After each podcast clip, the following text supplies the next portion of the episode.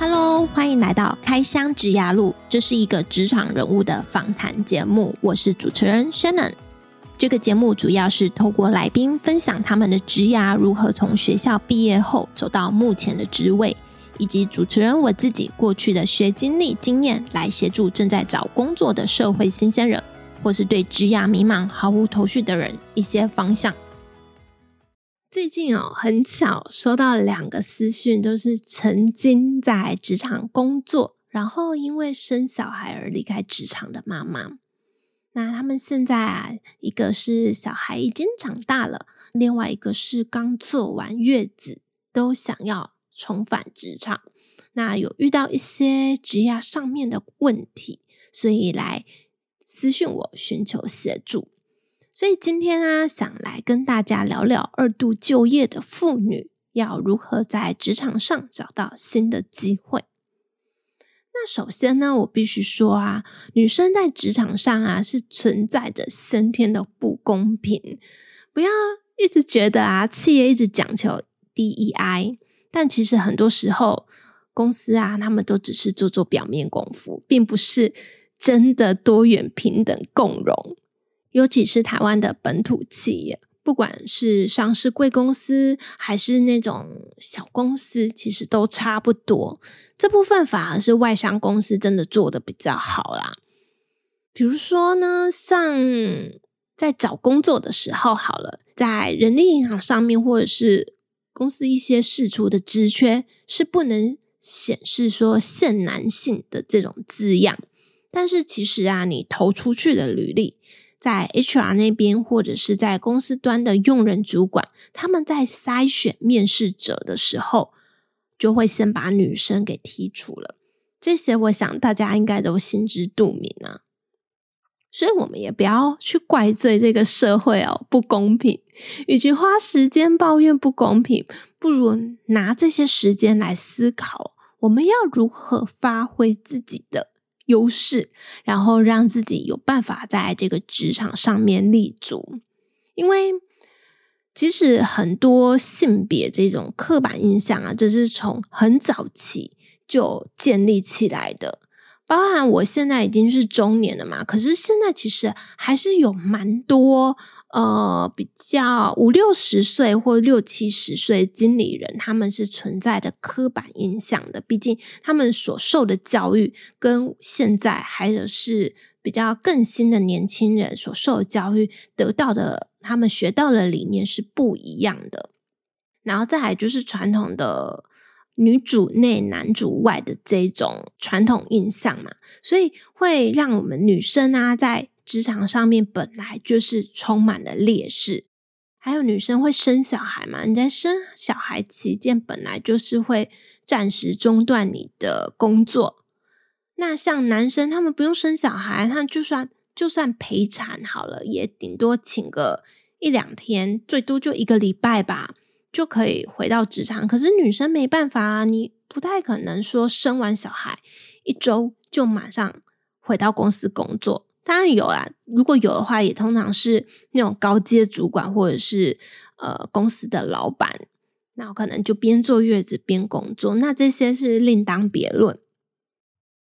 今天其实我想提醒的、想要叮咛的就是，如果你现在你还是个未婚的女生，或者是你还是个社会新鲜人，会强烈的建议你，真心的建议你。不要轻易放弃你的工作，不要轻易放弃你的工作。如果呢，你是已经离开职场的已婚妇女了，或是已经生小孩的女生，那这是我今天想跟你分享的议题哦。当然，我们不探究小孩的成长需要陪伴这些细节，这就是另当别论了。我们今天只 focus 在。二度就业妇女要重回职场上面的这个议题，OK？那今天呢，我整理了，嗯，就是二度就业的女生们要回职场上面会遇到的三大困难，我就是整理的三点。那第一个就是大家应该是会最担心，也会。最常见的就是，当你不在职场这些时这段时间，你跟社会上的这个 gap 有多大？最直觉应该就是年纪，因为像企业在应征、在找 candidate 的时候呢，他们有年轻刚出社会的阿妹啊，那为什么要选择你呢？所以保有职场竞争力啊，是。你年轻的时候就应该要去培养、去累积的。如果你当时都没有累积怎么办呢？这时候你就更需要花更多的时间、还有心力、还有你的努力去学习更多的心智，还有去精进自己的技能，不能一直停留在过去的你哦。举例来说好了，以前呢，我们文书上面的处理啊，比较常用 Microsoft 的一些 Word 啊、PowerPoint 啊、Excel 等等。但现在其实数位工具非常盛行，尤其是这几年，非常多人在使用数位工具，像 Notion、Obsidian 这些，你会使用吗？不会，那你愿意去学习吗？如果你愿意，OK，那就赶快去学。但如果你不愿意呢？或是你就是找一些借口，找一些理由说，我下班还要带小孩，根本没有时间哦，或者是我下班已经很累了，还要陪小孩念书干嘛的，没有精力去选。那这时候公司就要跟你 say sorry 了，因为公司端当然他们可以去选择其他人啊。有些人会觉得啊，公司应该要同理心去体谅你，这一点是很现实的。公司聘请你来是帮他们赚钱，不是来做慈善的。所以你要保有自己的竞争力以外，你也要不断的学习。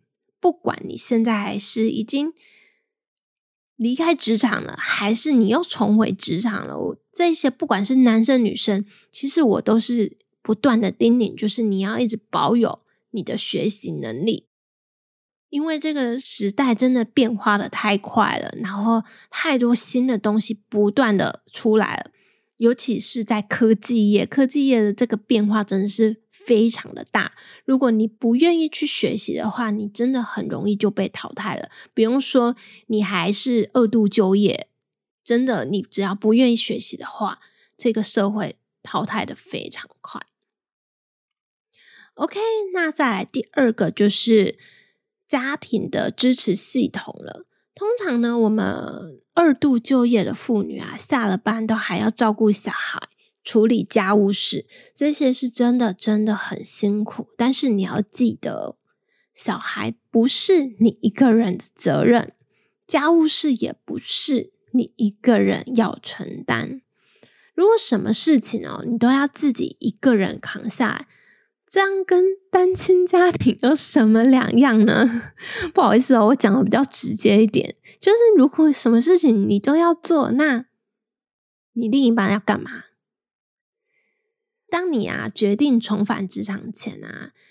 会建议啊，你就要先跟你的另一半沟通，或者是说你们是大家庭，有你的父母，就是小孩的阿公阿嬷，可以帮忙 support 的话呢，你们可以一起开个家庭会议，大家好好坐下来，来分配大家可以运用的时间，什么时候呢？谁负责接送小孩？是谁什么时间点是有空档的，可以帮忙处理家务事等等的。这些呢，一起负责，相对的，你的压力就会比较小。千万千万不要一个人就要扛下所有事情，不管小孩啊，小孩的接送，小孩生病要干嘛的，或者是家里的事务杂事，这些都是你跟你的家人共同拥有的。你要建立好你们一家人的支持系统，这样对你来讲啊。比较可以降低你身心灵上的负担，还有压力，而这些呢，都是要靠事前，就是在你找工作之前，在你决定重返职场之前，你就要先沟通协调，去取得一个平衡。OK，那再来第三点呢，就是在找工作上面的取舍。很多就业妇女哦，在找工作的时候，都会觉得这个社会对他们很不友善。比如说，像公司听到你不能加班。或者是说你可能会不定期请假，因为我相信大家都是会先把自己的状况先讲在前面嘛。可是当你把这些状况都讲出来时候呢，你很有可能就不会被公司列入 candidate，就是不会列入这个职缺的候选人，你可能就会因为这样子就被剔除了。所以这边我会建议，建议你要先做好。你的时间管理跟分配，尤其是你要刚回到职场的时候呢，建议花点钱请保姆协助你照顾小孩吧。你没有先度过这段试用期，这段非常时期，你会不知道你这个工作的弹性度有多大。所以初期呢，刚回职场会先建议。先看你有家人可以帮忙协助照顾小孩，或是保姆可以小孩带晚一点。你只要先度过这段非常时期之后，等你工作比较上手了，相信只要请假呢，不要耽误到你的工作内容，不加班也可以如期的把工作做完的话，公司其实都会睁一只眼闭一只眼的理解你。主管也是人心做的啦，也是会相对会希望能去体谅你，但前提就是你要先做好这些事情的分配，在你工作进入职场之前，先把这些分配好，等你工作上手了，你再来做时间上面的调整，把这些可以弹性运用的时间好好做分配，比较可以让你顺心的做下去。但说了这三个困难，其实啊，我觉得二度就业的妇女啊，其实在职场上是有优势的。一来呢，因为二度就业嘛，所以会更珍惜工作的机会，不会像那种刚出社会的年轻阿妹啊，这个做着做着不开心，很快就离职了。这是二度就业妇女的优势。然后再来呢，因为你已经经历过这些辛苦了，所以在工作上面呢，会。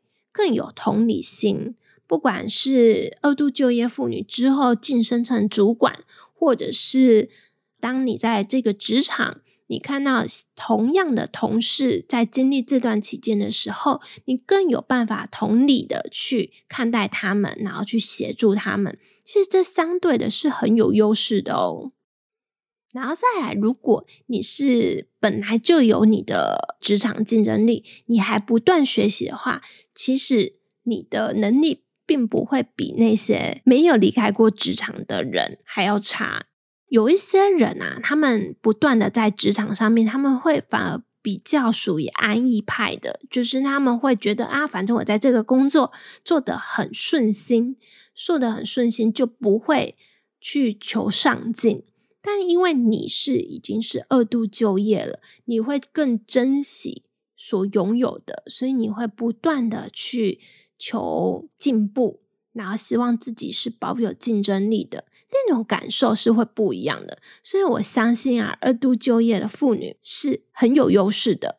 但前提呢，你要先把前面的那三个困难先克服掉，你才有办法在职场上面展现你的优势。OK，以上就是今天的分享。